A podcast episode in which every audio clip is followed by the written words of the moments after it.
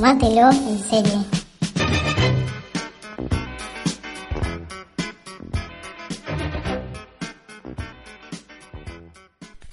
Hola amigos, hola amigas, hola amigues. Estamos de nuevo acá en una entrega de Tomátelo en serie para un capítulo muy, muy, muy, muy especial que estuvimos esperando un montón y que nos costó un montón armar. ¿Cómo estás, Lila?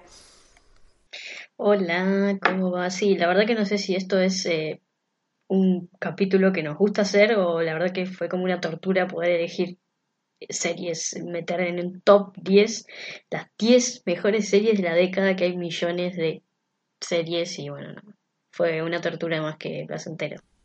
Sí, fue difícil y eso que hicimos un recorte bastante específico porque eh, bueno, cuando empezamos a planificar esto, habíamos pensado, dijimos, bueno, las 10 mejores de la década, pero ¿qué pasa si arrancó en el 2007? La, las contamos, no la contamos. ¿Qué pasa si todavía no termina, pero arrancó en el 2015? ¿La contamos, no la contamos? Bueno, decidimos ser lo más eh, acotadas posibles y elegir series que hayan empezado y terminado entre el 2010 y el 2020, digamos, 2019 en realidad.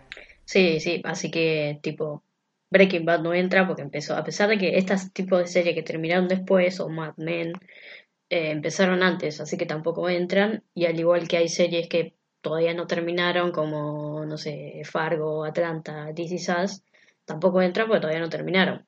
Pero igualmente sí, nos pareció correcto. No, y, siempre están a tiempo de cagarlas, así que. aparte. Pero igual sí nos pareció eh, acertado meter las series que sabemos que terminan en los primeros meses de eh, el 2020, enero, febrero, marzo, a más tardar, y que ya sabemos que terminan ahí. A esas sí agregamos. Vamos a armar un top 10 de series. Lila tiene como 20 o un poquito más en realidad pero decidimos cerrarla en nuestras 10 series favoritas. Eh, los criterios son varios, algunas van a pesar más porque, no sé, porque cambiaron la, alguna manera de hacer series o porque fueron muy disruptivos en su momento y otras van a tener que ver mucho con el cariño que les tomamos en todo este tiempo.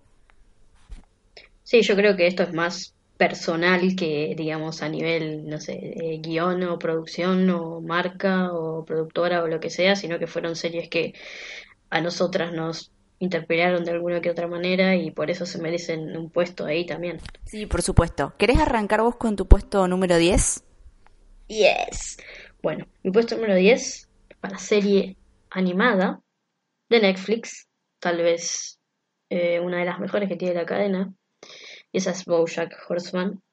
Acá hay un paréntesis y es serie que termina en enero del 2020, así que ahí está ya metida, pero nada, es una de las mejores series que tiene y nada, la verdad que es muy loco decirle a alguien que llorase en cada capítulo de una serie animada de un caballo que habla, por decirlo de alguna manera. Eh, es una comedia entre comillas, porque la verdad que los temas que toca son bastante fuertes y heavies, pero es increíble la serie, es muy zarpada y por eso también se merece ahí un lugar. Y tiene seis temporadas, pero son capítulos cortitos, se ve rápido y nada, es una de las cosas que tiene Netflix también. Bien, bueno, la mía está en Netflix, más no es de Netflix, como mucha gente piensa eh, que pasa con muchas series, porque Netflix te mete ahí el, una serie original y mentira, no todas lo son. Que es eh, una serie que también termina ahora en enero, que con su cuarta temporada, que es The Good Place, de la que ya estuvimos hablando un poco eh, en, el, en el especial de las mejores series del año, que no la pusimos en ninguno de los puestos porque todavía no había terminado, pero lo habíamos mencionado acerca de su final. Y la verdad es que si bien la tercera temporada no me gustó para nada. Sí tengo que reconocer que eh, las dos primeras eh, me hicieron reír mucho. Tiene un humor bastante particular porque mezcla mucho con filosofía y también tiene como muchas eh, moralejas, pero a la vez es muy graciosa. Entonces me parece que, que toda esa mezcla de condimentos la hacen una comedia bastante particular dentro de todo el mar de comedias que hay hoy dando vueltas en la televisión. Y nada, me parecía que estaba bueno ponerla en alguno de los, de los puestos de este ranking porque realmente fue bastante diferente en los últimos 5 o 6 años a lo que estábamos acostumbrados a ver. Y además es la misma gente que supo hacer en su momento Parks and Recreation y The Office, que también son otras dos grandes comedias, que Parks se quedó afuera por un añito porque es del 2009, pero mm, bueno, me pareció importante mencionar esta serie eh, que termina ahora en el 2020 y que esperemos que tenga un cierre digno a lo que nos tenían acostumbrados. Sí, según dijeron ahí notas y eso, dicen que va a ser, pero bueno, hasta que no lo veamos nunca lo sabremos y, nada, sí, The Good Place me parece que ahora junto con Brooklyn Nine-Nine son de las mejores series de, de este estilo que, que hay vigentes y bueno, y esta ya se nos termina, así que nada, esperemos que sea un final bueno. Sí, sí, sí. ¿Con cuál querés seguir vos? Eh, mi otro. Bueno, mi puesto número 9. Yo encima, el puesto la verdad que tampoco me costó bastante ponerle, así que es como también medio al voleo la cuestión de puestos. Pero acá llega una de las series que a mí me gustaron mucho y que me parece que solo vi yo y tal vez el hermano y el hijo del director, que es este Rectify, no sé si alguna vez la hayan escuchado hablar. Tiene cuatro temporadas y es de Sundance TV. O sea, súper desconocido todo, creo. Eh, estuvo en el 2000, terminó en el 2016. Este, bueno, le voy a contar de qué se trata porque supongo que no, no la vieron. es, es un tipo que, o un pibe que en su momento es acusado de asesinato, tiene 18 años y después de 20 años salen unas pruebas de ADN que parece que es inocente. Entonces el chabón después, con 40 años, sale de la cárcel y trata de reestructurarse de vuelta en la ciudad, en, todas las cuestiones. Puede pasar 20 años, era un niño, ahora es un adulto.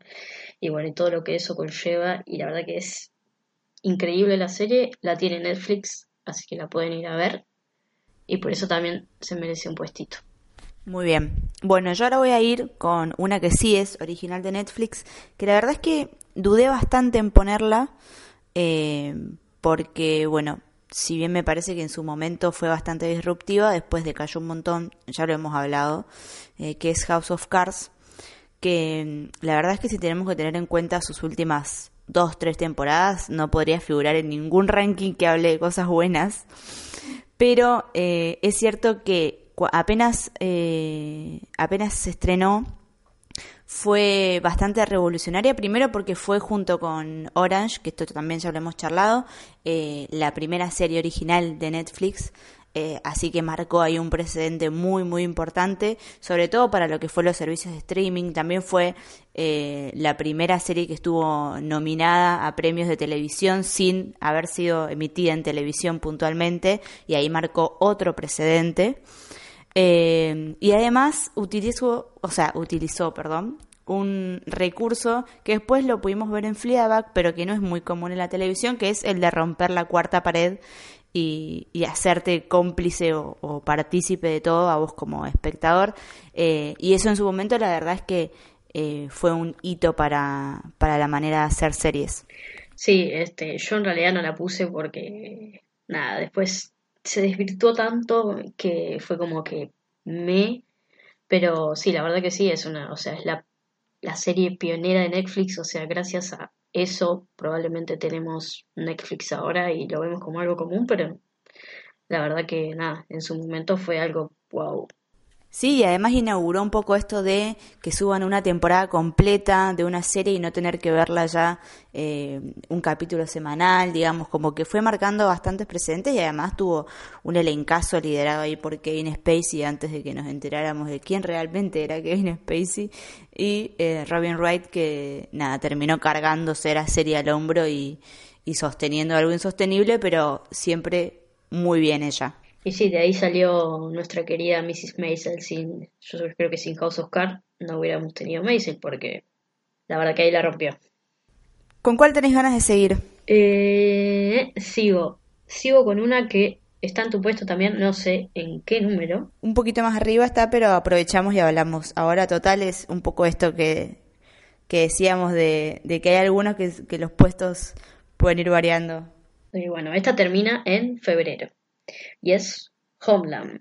Me parece que también junto con House of Cards, por ahí, porque salieron más o menos en la misma época, fueron así como las dos.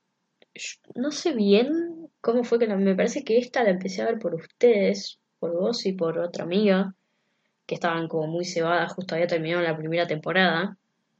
Y, y nada, la primera temporada tiene un final bastante increíble. Y después la empecé a ver y no, no, es zarpada. Muchísima gente la dejó después de la tercera, la cuarta, cuando pasa algo. Pero después se supo reinventar y se hizo casi que mejor que las primeras temporadas y ahora le llega al final y, nada, la vamos a extrañar un montón. Sí, bueno, yo voy a aprovechar ya que estamos hablando de, de Homeland, de mencionarlo ahora. Eh, sí, la verdad es que en su momento, digo, eh, estuvo compitiendo codo con Breaking Bad, con Mad Men. No recuerdo ahora si llegó a compartir pantalla con, con Dexter, pero digamos, apareció en un momento en el que estábamos todos empezando a, a ver series eh, compulsivamente y, y, fue un drama que, que, marcó también precedente. Sí es cierto esto que vos decías, que mucha gente después de la tercera cuarta temporada la dejó, pero si están por llegar ahí y, o la dejaron en ese momento, retómenla porque realmente pocas series se pueden reinventar de esa manera en la televisión hoy. Por lo general, una vez que entran en, en picada, ya nada las puede hacer levantarse y sin embargo Homeland tuvo ahí un bajón y, y, después salió muy bien parada de ese lugar y además eh, algo que tiene que lo tenía por ahí en las primeras temporadas pero en las últimas dos se notó un montón como un fuerte sentido de la actualidad. Entonces como ver algunas secuencias políticas que están pasando ahí en un punto también son a veces hasta tenebrosas.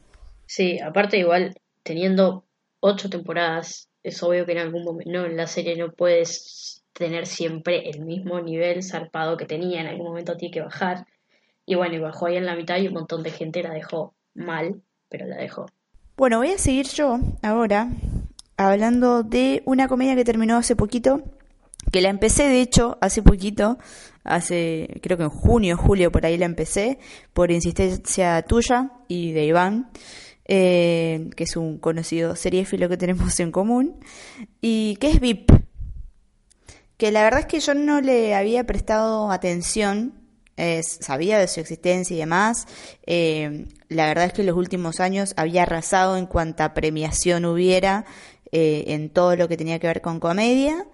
Y, pero la verdad es que nunca me había, le había prestado demasiada atención y de repente la empecé a ver y no solo me enganché rapidísimo, sino que eh, al verla toda junta me pasó que mm, fui descubriendo cómo va evolucionando para mal el personaje de Selina Meyer y, y la verdad es que es una serie también eh, en términos políticos totalmente incorrecta porque digo muestra lo peor de la política estadounidense eh, pero a la vez lo hace de una manera tan graciosa que es como bueno es lo que hay Sí, es muy graciosa, es muy graciosa. Ella es muy graciosa, es. No sé, es, es increíble lo que, lo que hacen y, es verdad eso de que vos viste, bueno, vos viste toda, yo creo que la agarré como en la cuarta por ahí, así que también me di una maratón y, y también ver ese, esa especie de avance, que en realidad es un retroceso, eh, porque no puede ser, hay unas cosas que no, no puedes creer, pero, pero nada, está muy bueno. Sí, sí, ¿no? Hacen chistes racistas, eh, se burlan de gente discapacitada, como no tienen ningún problema eh, en hacer chistes que, que por ahí a veces te da culpa reírte de lo que están diciendo, pero bueno, es un poco inevitable, ¿no? Juegan mucho con, con eso. Por ahí en la primera temporada era un poco más tranqui, pero después se fue intensificando muchísimo más. Sí, sí, empiezan a guardiar, a tirar palos, no importa nada, y vos te cagas de risa, pero en el fondo decís, está mal que me ría de esto. Pero es tan gracioso que, bueno, nada, te reís. Pero lo peor es que es muy cercano a la realidad. Sí, totalmente, totalmente. Creo que por eso nos reímos. Bueno, ¿con cuál te gustaría seguir? Bueno, sigo yo. Sigo yo. Se viene tal vez la primera serie europea de no, sí, es la primera serie europea de mi ranking, pero tal vez es la primera serie nórdica que, que vi, que me enganchó y que me atrapó y fue el comienzo de un gran romance que sigue hasta hoy, Esa es eh, Bron serie sueco-danesa. Este, nada, es Nordic Noir, así que es asesinatos y policías que buscan a, a los asesinos y demás, pero al mismo tiempo eh, el desarrollo de los personajes es increíble y si no han visto nada de por aquellos lados, eh, ven un capítulo de eso y se van a dar cuenta que los policiales yankees son una mierda porque se la pasan dando giros y giros y giros que no te los venís no te los venís eh, ni en pedo y por ahí no les molesta matarte al protagonista, no les molesta matarte a no se muere el protagonista, ¿eh? Spoiler. No te molesta, no les molesta matar a alguien, no les molesta. Este, y me parece que también la serie tiene uno de los tal vez mejores personajes femeninos jamás escritos, que es Saga Norem.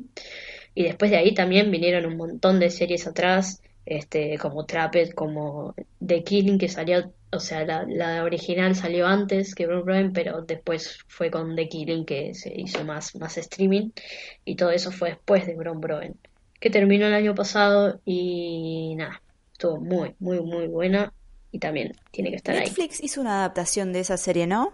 Sí, pero ni la vean. Va, no recuerdo si era Netflix, pero sabía que había una estadounidense. Hay una adaptación yankee y hay una adaptación europea, pero ninguna de las dos le, le llega ahí.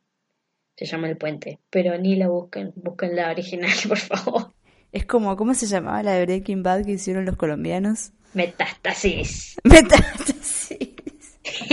Esa la puse, nada, Qué buena de Walter Blanco, eh. Walter Blanco. Y había después también una de, de Grey's Anatomy que se llamaba A Corazón Abierto, una cosa así. no, no llegué a tanto. Bueno, yo voy a seguir con una que está en tu ranking, que creo que justo es la que sigue en tu ranking, así que vamos a poder hablar tranquis acá. Que es una serie que vi por vos, lógicamente, porque tal vez actúa la persona que más querés en el mundo, que es eh, Sherlock. Hermosura. Sí, dale, habla vos. ¿Qué serie Sherlock? Porque hay un montón de cosas de Sherlock Holmes dando vueltas, digo, debe ser una de las novelas más adaptadas eh, a la televisión y al cine. Pero esta tiene un giro bastante interesante y además tiene unas actuaciones que, uff. unas actuaciones, unos actores de la concha de su madre, por eso también le sacan temporada cada 25 años más o menos. La serie tiene como 20 años y te sacan temporada cada 25. Pero no, sí, no. Tremendo, tremendo. Aparte, eso, el, el giro que le dieron de meterlo ahora en la actualidad, con las enfermedades de él, con los, los temas que, que tratan, el villano. Sucede, o sea, a algunos que esté escuchando esto dirá, pero Sherlock terminó. Bueno, nadie lo sabe con certeza, nadie lo confirmó, pero lo real es que no hay ni siquiera un rumor dando vueltas de que va a volver. Y es que los chabones ya son recontra super archi mega famosos, no tienen ni un, ni un espacio deben tener para poder juntarse y el final que les habían dado a la última no fue tan bueno, pero si vuelven siempre estaremos abiertos. Pero la cosa es que le habían dicho que no iban a volver. Así que la damos por terminada y la ponemos eh, en este ranking. Eh, si no la vieron, eh, creo que sigue estando en Netflix, no me acuerdo, hace bastante que no entro a ver. Pero véanla porque son cuatro temporadas, tienen tres capítulos, cuatro capítulos cada una. Eh, son todas mini películas, en realidad, porque todos duran una hora y media más o menos. Eh, pero no hay manera de que no te enganches con una historia de detectives británica protagonizada por Benedict Cumberbatch. no, tal cual. La musiquita, aparte. Bueno, ¿con cuál quieres seguir? Sigo yo. Ah, me toca seguir a mí. Bueno, pará, puesto número 5. Ya entramos en el top 5. Eh, otra serie que me gusta, me gustó muchísimo. Otra que tiene zarpadísimos actores y actuaciones. Tuvo tres temporadas y es Hannibal. Gran, gran, gran adaptación a la tele. El mismísimo Hannibal es eh, Matt Mikkelsen. Y, y nada, el, el tono que le dieron a la serie para poder, para que vos te metas ahí adentro, o sea, no solamente con el doctor Hannibal Lecter, sino con el, otro personaje, el policía, que es eh, Will Graham, que se me fue el nombre del actor ahora, pero ya me lo voy a acordar.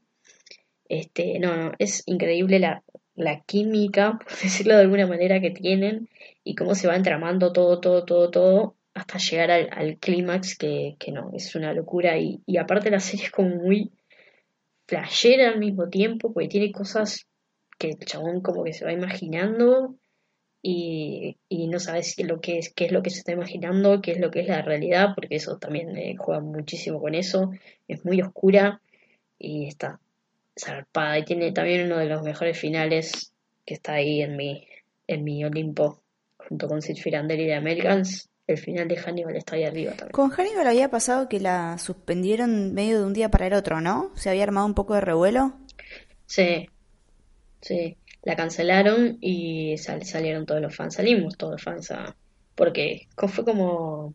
¿Qué pasó? O sea, la cancelaron así de un día para el otro, es de NBC, que no se cansan de cancelar pelotudeces. O sea, The Good Place, eh, The Good Place, no, Brooklyn también la habían cancelado, después pasaron para ahí. Este, y esta nada, la cancelaron, se ve que no tenía mucha audiencia, porque también no es una serie que tenga mucha audiencia, pero, pero los que la vimos, la seguimos ahí y está en nuestro top siempre. Muy bien, bueno, yo ahora voy a seguir con una serie de la que hablamos hace poquito cuando hablamos de las mejores del año, que es Chernobyl, esta miniserie de HBO que relata muy muy bien en apenas 5 o 6 capítulos eh, cómo se fueron dando los hechos a partir del accidente nuclear ahí en, en Chernobyl. Y la verdad es que la decidí ponerla, ya más arriba tengo otra miniserie, pero porque creo que lo charlamos también cuando hablamos de, de las series de este año, que fue eh, el año de las miniseries. Hace ya bastante que vienen pisando muy muy fuerte eh, estas historias así más, eh, más cortas, pero también muy contundentes.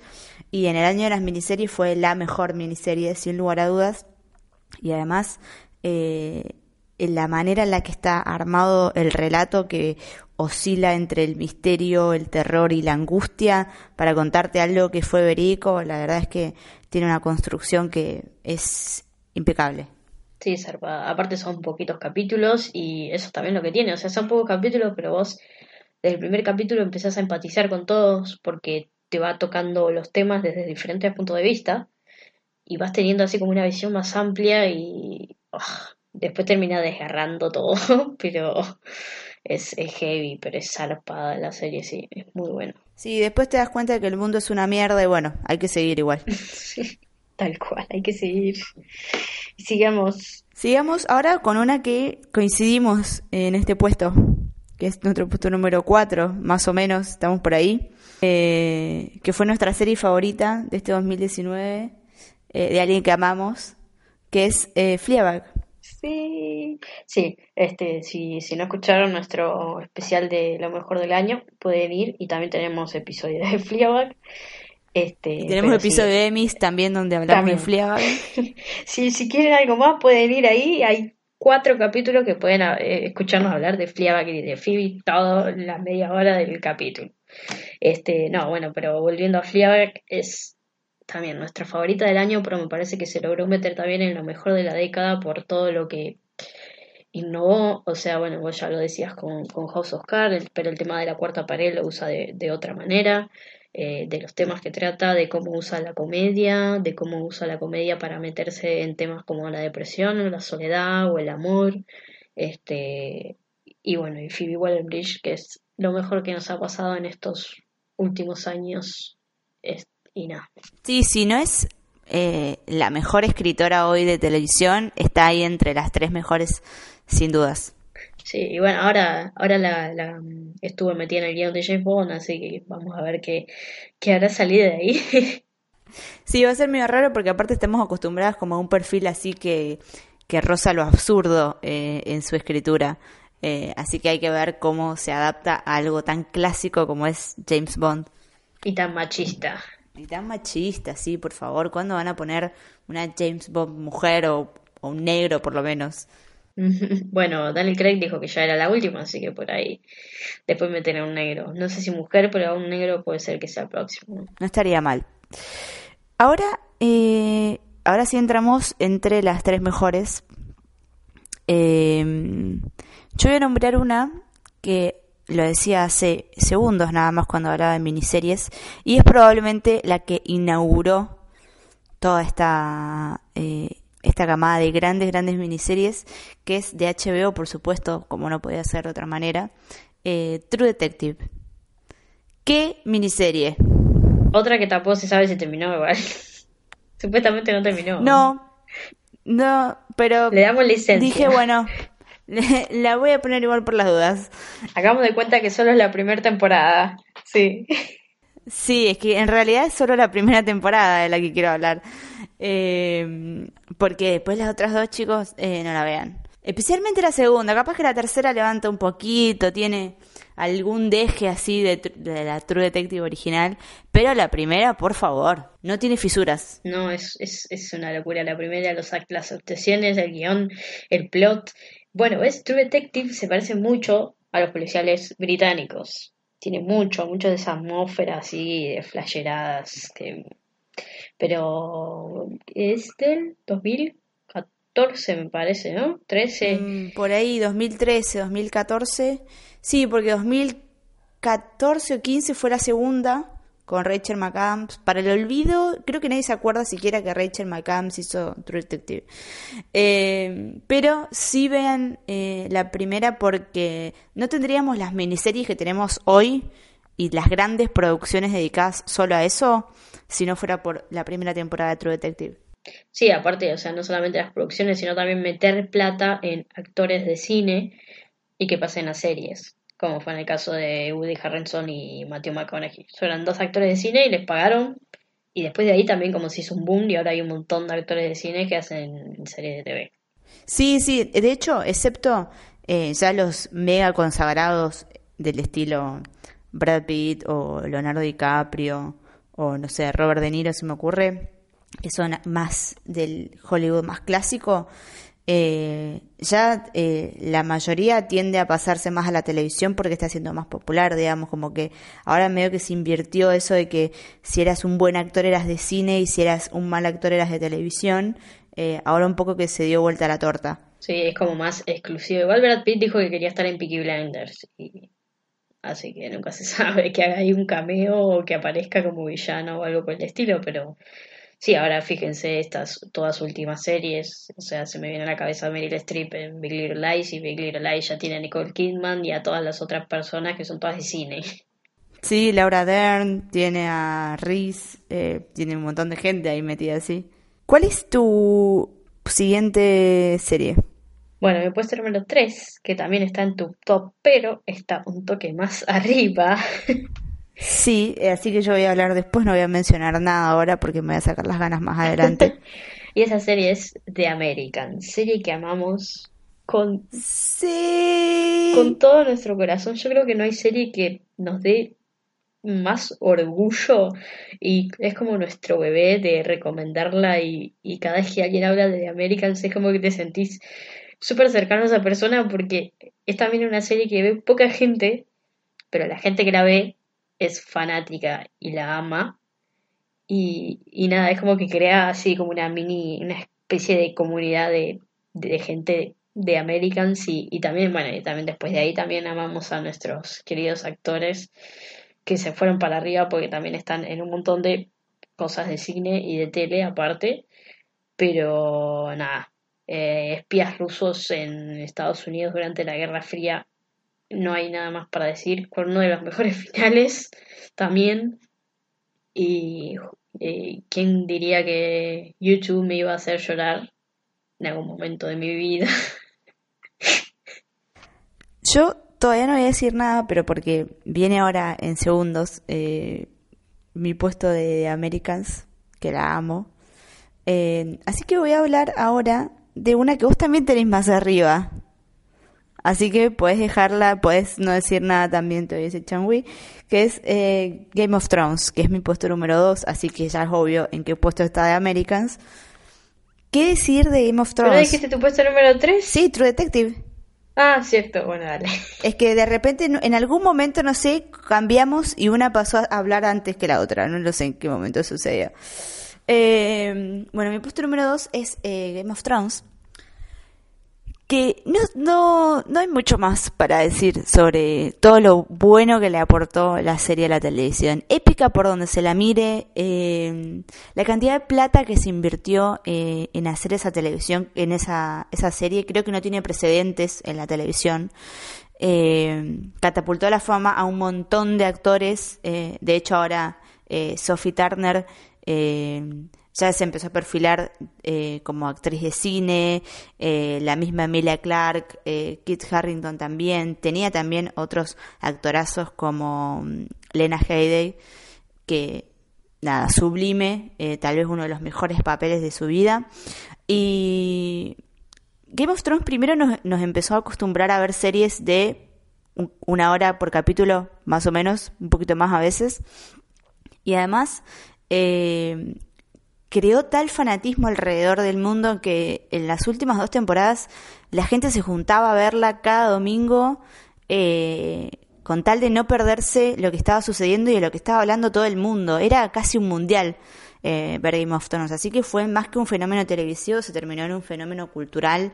Eh, además acá la usamos mucho para hablar de, de nuestra política y de nuestra realidad también, que digamos, no lo puedes hacer eso con cualquier producto televisivo. Así que no, no tengo mucho más para decir que es probablemente la serie más grande de la historia moderna de la televisión. Y bueno, yo no digo nada y paso al otro puesto, mi puesto número 2, que es God, así que nada. Eh, otra serie HBO, tres temporadas, Serie que ha escrito el señor Demon Lindelof, que también lo conocerán por haber escrito Lost y ahora Watchmen, una gran serie. Este, esa es The Leftovers. Y nada, si no hay, una serie que te genere tantas cosas y te diga tantas cosas con imágenes, a veces sin diálogos, a veces solo con música, a veces con cosas que no tienen nada que ver pero que a vos te, interpretan de una manera y que te hace llorar. Yo lloro mucho con las series y con las películas, pero cada capítulo de Leftovers me, me hacía llorar y a veces no sabía por qué. No sabía por qué me hacía llorar, pero yo lloraba y lloraba y lloraba y lloraba y era como, basta, ¿por qué mierda estoy llorando?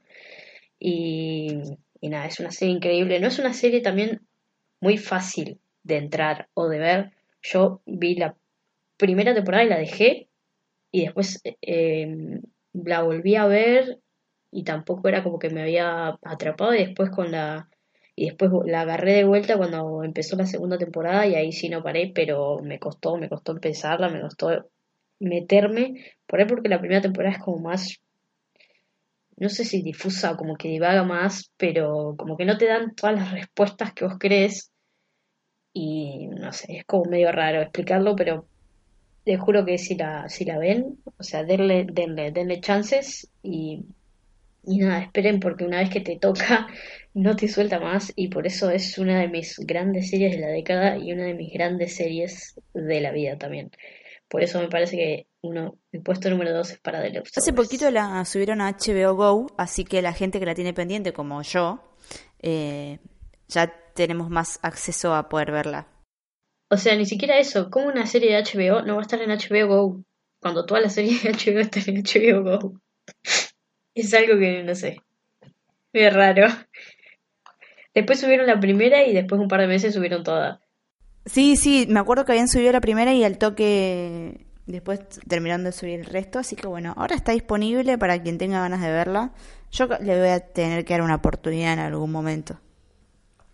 Bueno, ahora voy a hablar de mi puesto número uno, que mm, empezó siendo una serie, bueno, es obvio que es de Americans, así que ya me pongo a hablar lisa llanamente. Empezó siendo una serie que la vi, me acuerdo que la empecé a ver un verano, eh, que no sé, no tenía nada más para ver y estaba buscando algo onda Homeland. Eh, y es infinitamente superador lo que me encontré. Y empezó siendo como una serie que me enganchó, que me gustaba. De hecho, este es mi gran triunfo porque quiero que todo el mundo lo sepa, que esta serie Lila la vio porque yo la convencí de que la viera. O sea, ella me puede haber convencido de un montón de cosas, pero yo la convencí de ver de Americans. Es verdad. Y em, empezó siendo como una serie con la que estaba enganchada y de repente eh, el hilo que fue tomando la historia y la manera en la que fueron creciendo los personajes, especialmente el de Kerry Russell, eh, la verdad es que es de lo mejor que ha hecho la televisión, no solo en estos últimos años, sino en, en toda su historia. Y de hecho creo que, que, mientras más pasa el tiempo y más la analizo y más la pienso, creo que se transformó también en mi serie favorita de siempre, digamos. Tiene, eh, como vos decías, eh, uno de los mejores finales de la televisión, sin dudas, palo y palo con Six Feet Under. Eh, también palo y palo, incluso superador que el de Breaking Bad, que fue un gran final también y que seguramente muchos lo valorarán y lo querrán un montón. Eh, pero bueno, eh, es una serie que se mete, como decías hace un ratito, son espías rusos en, en Estados Unidos instalados en plena Guerra Fría. Y la verdad es que a mí todo lo que tenga que ver con la historia del siglo XX me, me atrapa facilísimo, soy muy fácil con eso. Pero tiene como un enfoque diferente a lo que estamos acostumbrados a ver de, la mirada yankee de lo que fue la Guerra Fría, ¿no? Como que, eh, digamos, ahora al verla desde, desde una mirada más eh, de protagonistas rusos, eh, como que también podemos ver muchas miserias estadounidenses que no es muy común que te lo muestren así en la televisión. Así que si tienen ganas de ver una buena serie sobre historia del siglo XX, esa es de Americans. Sí. Aparte, o sea, el nivel de el nivel de escritura que tiene como muy detalle, muy cuidada, te das cuenta que la gente que la escribió eh, la quería mucho, porque está muy cuidada, muy cuidada en todo aspecto, en el sentido de, de guion, de escritura, de desarrollo, de todo. Y también tiene altísima música la serie, tiene una zarpada música. Si vos decías esto de que nunca pensaste que ibas a llorar con YouTube, bueno, a mí me pasa cuando escucho Goodbye Yellow Brick Road de Elton John, que es la canción con la que termina la quinta temporada, cuando ya empezás más o menos a ver por dónde puede ir la, la última parte de la serie y la sigo escuchando hoy y me sigo acordando de esa escena. Sí, tiene muchos temas de Bowie también que por ahí los escuchás hoy en día y decís y te lleva directamente a esa escena y eso es algo zarpado que tienen que que logró la serie, ¿no? Que un tema te interprete tanto y que te lleve directamente a esa escena que duró dos minutos, pero que a vos te tocó de una manera y que por ahí era un capítulo random, pero que igual es como, ¡pum! Te lo tira. Sí, así que si no la vieron, por favor, por favor, véanla. Somos pocos los que la vimos, eh, pero como decía Lila, somos como una comunidad que la queremos un montón y la defendemos a muerte otra que tiene podcast, así que si la vieron también pueden ir a escucharnos. Si no la vieron, no, porque lo único que hacemos es hablar con spoiler ahí. Pero si la empiezan a ver también nos pueden hablar y decir, no, che, empecé a ver de América. Sí, por favor, porque lo, sumamos a la gente que la ven, que somos como 15. Más o menos, sí. somos pocos, pero nos conocemos todos. Y la amamos. Por eso está tan arriba. Este, bueno, y mi puesto número uno también, obviamente, es Game of Thrones. Este, bueno, Alma ya dijo básicamente todo, pero es, fue un fenómeno viral, cultural. Eh, aparte era muy zarpado porque hay, que vos por ahí te, eh, no sé, ibas a hablar con gente que no es de mirar series o demás, pero Game of Thrones era como que la veía todo el mundo. Todo el mundo veía Game of Thrones en inglés, en castellano, doblada, y la miraba en HBO, la miraba pirateada, la miraba después al otro día, pero la miraban. Eso también es algo que hizo la serie, la hizo grande. Este, y nada, los actores también, a pesar de que había actores reconocidos, la mayoría eran desconocidos, también eso me parece que es algo que, que hicieron. Este, y después, bueno, en efectos, en, en cosas, en, en efectos me parece que también, yo creo que hay la plata que gastaron ahí es, debe haber sido una cosa monstruosa, no sé, en hacer esos dragoncitos de mierda que tantos queremos, deben haber gastado millones y millones y millones. Nosotros el día de hoy usamos palabras como Dracaris, por ejemplo, o frases de Game of Thrones todo el tiempo. Ya se metió en la cultura popular. Incluso antes, eh, los, los libros son del 95, 96, o sea, son del año del pedo. Y recién en 2011 cuando se creó la serie, ahí también hubo un boom, porque, o sea, si bien los libros ya eran eran buenos, tenían reconocimiento y demás, después de que empezó la serie, la gente empezó a leer los libros. Yo misma empecé a leer los libros. Después de la segunda temporada, me vi entre de la segunda y tercera temporada, me leí los cinco libros de un saque. no, los cinco no, el cinco salió después. Y ahora estoy muriendo lentamente antes de que salga Vientos de Invierno, pero eso es otro tema. El tema de, la plata en merchandising, o sea, remeras, cositos, funcos, de todo lo que te puedas imaginar. Este, y bueno, me parece también como en su momento fue los en la década de los 2000 que cambió el modo de ver televisión, me parece que ahora en esta década Game of Thrones fue el modo que cambió de ver la tele, así como en Netflix eh, te pusieron todos los capítulos por temporada, Game of Thrones te daba uno por semana y te daba y eso que hace, te alimenta el fandom, de una semana a la otra vos podés hablar y se va haciendo, se va haciendo cada vez más grande, más grande, más grande y después terminó, pero el fandom sigue y siguen las teorías y, y leaks por todos lados y guiones y capítulos que se filtraban antes de que salieran, todo eso es una cosa enorme y todo eso lo creó Game of Thrones. Sí, bueno, ahora de hecho vamos a tener el primer spin-off que va a ser eh, sobre la historia de los Targaryen y calculo que esto va a ser como el puntapié inicial para después meternos en la historia de los Lannister, en la historia de los Stark, en la historia de los Baratheon. Sí, si les va bien, olvídate. Sí, olvídate. Si les va bien, que seguramente que sí, porque todos nosotros la vamos a ver, este, van a seguir. Ellos es platita. Ahora que ya terminamos con nuestras 10 fijas eh, inamovibles de este, de este ranking, eh, sé que te quedaron un montón afuera y quiero preguntarte cuáles te costó más dejar afuera brevemente, por qué, cuántas dejaste afuera. Mira, yo cuando, cuando empezamos a hablar de este capítulo, que ya la lista más o menos que tenía hecha, que gracias a TV Time que te va diciendo la serie que seguís, o sea, no es tan complicado, pero de ahí como de una ya tenía 60. Después de ahí la bajé a 30 y pico y después la bajé a 20 y no la, pude, no la pude bajar de 20. Agradecé que la pude bajar a 10 y encima después de esos 10 ponerle un ranking. No, no, fue una tortura hacer este coso. Y hay un montón de ellas que bueno, que vos eh, nombraste en tu ranking, como por ejemplo VIP, como The Good Place, pero después hay un montón, me parece que Mr. Robot estaba, está en mi, estaba en mis mejores 20, me parece que también el modo en que cambió de hacer tele, el tema de los planos, de los guiones, de los capítulos, tiene capítulos en plano secuencia, capítulos que tienen cero líneas de diálogo y demás. Después hay varias que también a las dos nos dolió muchísimo dejar afuera del ranking. Una de ellas, por ejemplo, es eh, Penny Dreadful, que tal vez no sé si la conozcan, con nuestra querida y amada y nuestra reina de todos los Olimpos, Eva Green. Sí, gran serie de terror, mezcla ahí terror, literatura clásica. Eh, está, estaba en Netflix, si mal no recuerdo, no sé si seguirá estando. Eh, pero es cortita, vayan a verla, es eh, sumamente atrapante y está Eva Green, no necesitan más. No, no, encima igual también tiene altísimos actores, está también este Timothy Dalton, está Rory Kinnear, también lo conozcan como el capítulo del chancho en Black Mirror o ahora en Years and Years. Eh, hay muchísima gente, está Billy Piper, hay muchísima gente muy conocida.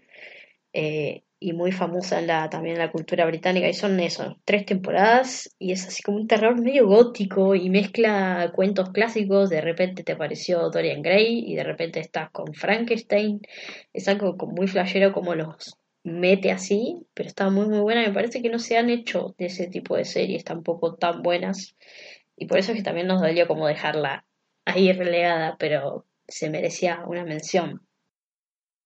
Sí, sí, de hecho eh, en su momento, em, creo que fue el año pasado, que salió un póster de que iba a haber como un especial para el Día de los Muertos, una cosa así, no sé en qué quedó. Sí, o una película, no me acuerdo que iban a hacer, algo así, pero no quedó nada, no, no sacaron nada de nada. Ni idea, sí. No, no, porque aparte había póster oficial, todo súper raro. Eh, pero bueno, sí, es una serie a la que hay que darle una oportunidad. Eh, más si les gusta la literatura clásica, como esto, ver a, todos esos personajes que a priori no tienen nada que ver, eh, verlos como actuar en un mismo escenario, está bárbaro. Y mm, bueno, después otra que nos quedó afuera, que nos gustó mucho a las dos, que no la vio nadie tampoco, pero es tiene una adrenalina esa serie que es Halt and Catch Fire que es un poco sobre los comienzos de la computación moderna, digamos, en la década de los 80, como para resumirla así eh, brevemente, y como la competencia entre las empresas, eh, digo, la que más aparece ahí es IBM todo el tiempo, eh, y no sé, no, no, no termino de, ver qué es lo que me atrapó más, pero tiene como mucha adrenalina todo el tiempo esa historia, entre que si se cagan o no se cagan para vender tal cosa, que el que sabe más sobre discos duros o cosas así por el estilo que ah, quizás no parezca como muy atractivo en un principio, pero cuando la empezás a ver no la puedes dejar porque eh, es un dramón increíble. Sí, incluso aunque no te interese el mundo de la computación y la programación, a pesar de que ni siquiera es que hablan con un lenguaje raro, o sea, se entiende todo perfectamente. Este, también tiene altos actores, está Lee Pace y ¿cómo se llama? Oh, el otro chabón, Scoot McNally o algo así. Y Mackenzie Davis, que también se hizo famosa por esta serie y que ahora este, después estuvo en, Terminator, estuvo, me parece. Black Mirror. Estuvo en Black Mirror, claro. San Junípero. San Junípero, tal vez uno de los mejores. Pero ahora estuvo en Terminator, y... una de esas así parecidas. Claro, y ahora está en Terminator. Este, no, ah, y aparte la intro me encanta, a mí me encanta la intro de la serie. sí, la intro es de las mejores que hay. Este, y son cuatro temporadas también. Em, pero es, no, no, es, a, mí, a, mí también me, me, me, encanta, me encanta la serie. No sabemos por qué, pero nos encanta. pero te atrapa, sí, cuando la, cuando la empezás a ver te atrapa. Otra que tenía allí anotadita es una serie australiana que siempre rompo las pelotas para que la vean, que está en Netflix, obvio, se llama Please Like Me.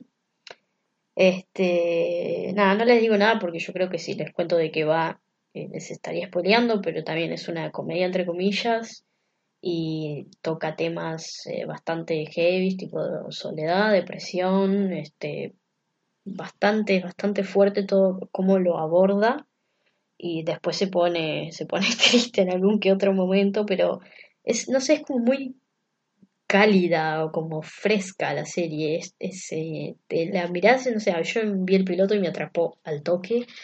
Este, y, nada, me encanta, me encanta, me encanta y la amo. La amo con todo mi ser. Sí, esa serie es la vida misma, básicamente. Sí, es verdad, sí. Tal vez por eso también es como que uno se siente muy cercano a la serie, ¿no? Porque aparte es eso, es un veintianiero tirando a los 30, como que no sabe qué pasó de repente y después toca temas. Hay un capítulo sobre el aborto que también es, muy interesante, este, pero sí, tal cual es la vida misma. Bien, sí, otra eh, que hay que ver, una de las, eh, esto tiene como algunas cositas de comedia, pero eh, también te super engancha y los capítulos son mega cortitos además. Sí, duran 20 minutos. Todos los capítulos tienen un nombre de algún tipo de estilo de comida, porque cada, cada capítulo cuando pasa la intro es el chabón cocinando algo, con, una, con un tema súper alegre. Este, nada, eso es re lindo también, me encanta la intro. A veces te re pega el tema. Pero nada, que, que los capítulos tengan un nombre de comida me suena, no sé, me da como alegría, por decirlo de alguna manera. Después otra que también dejé afuera, pero que me parece muy zarpado. La verdad que tendría que haber estado un toque más arriba. Porque tal vez fue la que empezó todo el tema de que ahora nosotros estemos viendo True Crimes como si no hubiera un mañana. Yo me declaro una fan de los True Crimes. Es como que siempre tengo que ver un True Crime de algo. De HBO, obviamente, ya es de Jinx. Si no la vieron, pueden ir directamente ya a verla. Es un True Crime este, así que no googleen sobre quién es porque no, no tiene sentido, pero tal vez, eh, no sé, es, es increíble como empieza a ser un documental, pero después no sabes en qué momento se transformó en ficción y después en otro momento es tanto el nivel de tensión y nerviosismo que estaba manejando la gente que de repente el mismo documental se transforma en una prueba en el caso eh, no, no, el plot twist final del, del, documental este es una locura y nada, eso, no muy bien sobre quién es ni nada porque se estarían exponiendo todo, porque es eso, o sea, el, el se metió tanto en la, en la persona que estaban investigando que después fue una prueba vital para el juicio. Y me parece que fue la que empezó todo, todo este estilo que ahora somos tan fans. y nada, tiene que estar ahí. Yo no tenía ni siquiera de nombre. ¿No? No, no, no, no sabía que existía. Mirala. ¿Está en HBO Go? Sí, tiene que estar de HBO. Y es una de sus bebés. Bueno, después la voy a, la voy a buscar. Hoy está lloviendo, así que eh, la puedo buscar para ver. Mentira, tengo que ver Maisel. Ah, bueno, tenés que terminar Maisel porque ahí tenemos que hacer capítulo de Maisel. Ay, sí, otra que amamos un montón. Pero bueno, no terminó así, no, no se puede hablar. De las que no terminaron, si tuvieras que elegir una hoy, de las que no terminaron, una sola, sí. ¿Una sola? No. Y. Puedo elegir dos. Una. o tres. Eh, Black Mirror. ¿Sí? Mira. Sí. Sí, me hiciste elegir una. Pero pensé que ibas a Si elegir no te diría una- también Fargo. O The Handmaid's Tale. O Rick and Morty. Pensé que ibas a elegir otra cosa, no Black Mirror. Sí. Sí, no, es que Black Mirror es, eh, no sé, me, me voló tanto la cabeza cuando la empecé a ver. Y a pesar de que después la agarró Netflix y pasó lo que pasó, eh, creo que los mejores capítulos, por ahí los mejores capítulos son los que hizo Netflix. De alguna que otra manera, ¿no? O sea, no, no es que te digo que son todos los capítulos, pero sí por ahí. Me parece que hoy recién hablamos de San Junín, pero me parece que es uno de los mejores capítulos de Black Mirror y está en la etapa de Netflix. Pero después, los temas que abordaba y que era, son tan visionarios, por decirlo de alguna manera, unos más reales y otros más tecnológicos. Todo este tema de la ciencia ficción a mí me encanta. Y, y nada, y Black Mirror, o sea, el- vos mirabas el primer capítulo que es el del chancho y ya te dije, vos decís, ¿qué carajo acaba de pasar acá? Porque no estábamos acostumbrados a ver ese tipo de series. El tipo de series en las que terminan mal, básicamente. Me parece que el especial de Navidad, ahora que estamos en Navidad, se puede volver a ver. Y el especial de Navidad es totalmente triste y, y termina mal de todas las formas que te lo puedas imaginar. Y me parece que tampoco estamos acostumbrados a ese tipo de series. Sí, en eso tenés razón. Eh, claro, a mí me pasa que nunca me, me llegó tanto, ni siquiera cuando era británica solamente. ¿Y vos cuál agregarías? Y si tuviera que ser una sola, eh, agregaría Westworld. Porque la vi y pocas cosas me volaron tanto a la cabeza. eh, y pocas cosas me hacen pensar tanto en la humanidad como esa serie. Como hay, capítulos en los que no entendía nada y sin embargo no podía dejar de verla porque... Pero me parece que no entendés nada porque la vida en sí misma no se puede entender si la empezás a analizar medio eh, filosóficamente. Eh, y tiene mucho de distopía también. Y esto, y como una carga filosófica re grande. Y la verdad es que al principio como que cuando apenas salió no le di pelota y la empecé a ver cuando empezó la segunda temporada para poder llegar al season final con vos, me acuerdo, eh, que también hicimos eh, un capítulo de cuando terminó la segunda temporada y la verdad es que me voló la cabeza, tan simple como eso y me parece que lo que se viene ahora va a estar buenísimo. Sí, eso también es algo muy zarpado, que es como que a medida que pasan las temporadas se van metiendo en otros estilos de parques, digamos, entre comillas, pero es otro estilo de, de vida también. Y ahora que vamos a ver desde el lado de afuera, de alguna manera, me parece que se va a expandir un montón todo este estilo y vamos, eh, nos va a romper el cerebro aún más. Sí, sí, porque está todo el tiempo eh, en tensión esto de cuál es, cuál es humano, cuál no, importa si realmente no es humano, si se parece a un humano, eh, y como todas esas cuestiones que nos van a hacer dudar de todo lo que nos rodea, básicamente. Sí, mal. Pero después ponele, eh, The Handmaid's Tale me parece que también se merece así como una que la digamos, ¿no? Porque es como, no sé, es que el tema este de las distopías, Además, eh, como que medio que puso en palabras un montón de miedos que tenemos como mujeres, eh, y justo en esta época eh, de plena revolución eh, y de plena conciencia eh, de cómo se nos oprimió históricamente, es una serie fundamental. Sí, aparte justo en la época en la que se empezó a emitir eh, y con todo este tema que nosotros estábamos, no, no solamente nosotros, ¿no? Sino todo el, mundo básicamente, es como muy actual todo y miedo, pero me parece que también va a ser una de las, aunque termine mal, digamos, mal, o sea, no en los personajes, sino mal en tema guion, me parece que va a ser una de las, de las grandes series, ¿no? Y que hay que ver como que sí o sí tenés que ver, aunque sea súper doloroso verlo. Eh, bueno, Fargo me parece que también, Fargo me parece una grandísima serie, Fargo es una locura. No, yo no puedo creer lo que es Fargo. La, la tercera temporada está como medio ahí, como que queda un poquito. Eh, pero no, no deja de ser una gran serie. Mi favorita sigue siendo la segunda, sin dudas. Sí, la segunda, la segunda es. La segunda se mete con ovnis, o sea que. Flashan. Ay, a mí me quedó remarcado eso. Pero igualmente la primera fue así como un boom. Otra serie que usa actores de cine, eh, directores de cine también, ¿no? Y los mete a las series. Pero la primera temporada fue como tan. Eh, otra cosa, también, tan nuevo, tan innovador que te vuela la mente, o sea, que sea todo tan, tan hijo de puta el chabón y que termine de esa manera y también tiene, tiene, tiene cosas de cine. Sí, bueno, eh, convengamos que venía del cine también eh, y la adaptaron eh, bastante, bastante bien.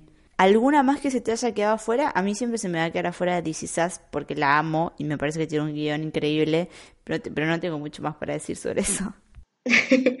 Bueno, que por ahí cuando termine, pero me da que DC Sass va a tener 80 millones de temporadas. Esperemos igual que sigan, que nos sigan sorprendiendo como vienen ahora, porque si ya no saben, no, no, no sé qué pueden llegar a hacer y te siguen metiendo giros y te siguen sorprendiendo. Este, así que no sé, pero bueno, espero que no sea tipo Grey's Anatomy que tiene 80 millones de temporadas.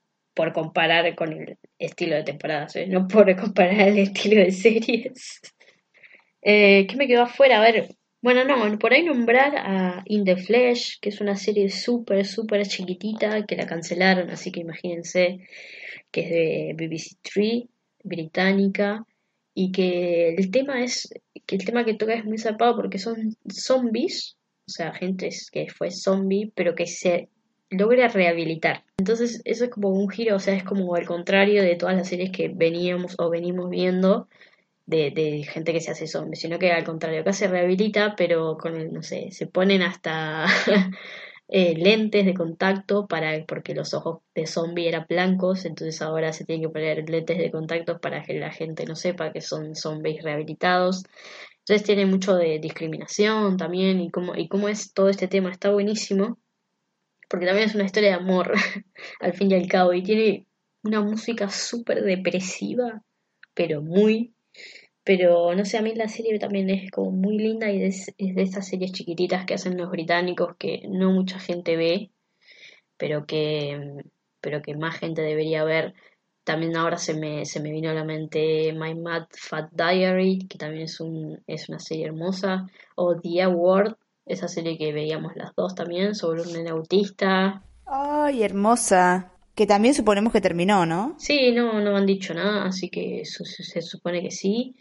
Este, pero son todas esas series que por ahí eh, tocan temas no tan comunes, por decirlo de alguna manera, pero que son súper chiquititas, la ven muy poca gente, pero son súper hermosas, son indies, pero tampoco llegan a ser indies porque tienen eh, actores súper conocidos. Eso es algo que tienen los británicos, que no les importa si la serie es grande o es chica, sino que la hacen igual. Y también ahora se me viene a la mente este, pasando más a policiales, eh, o The Missing, que son series también que ya terminaron y, que son policiales.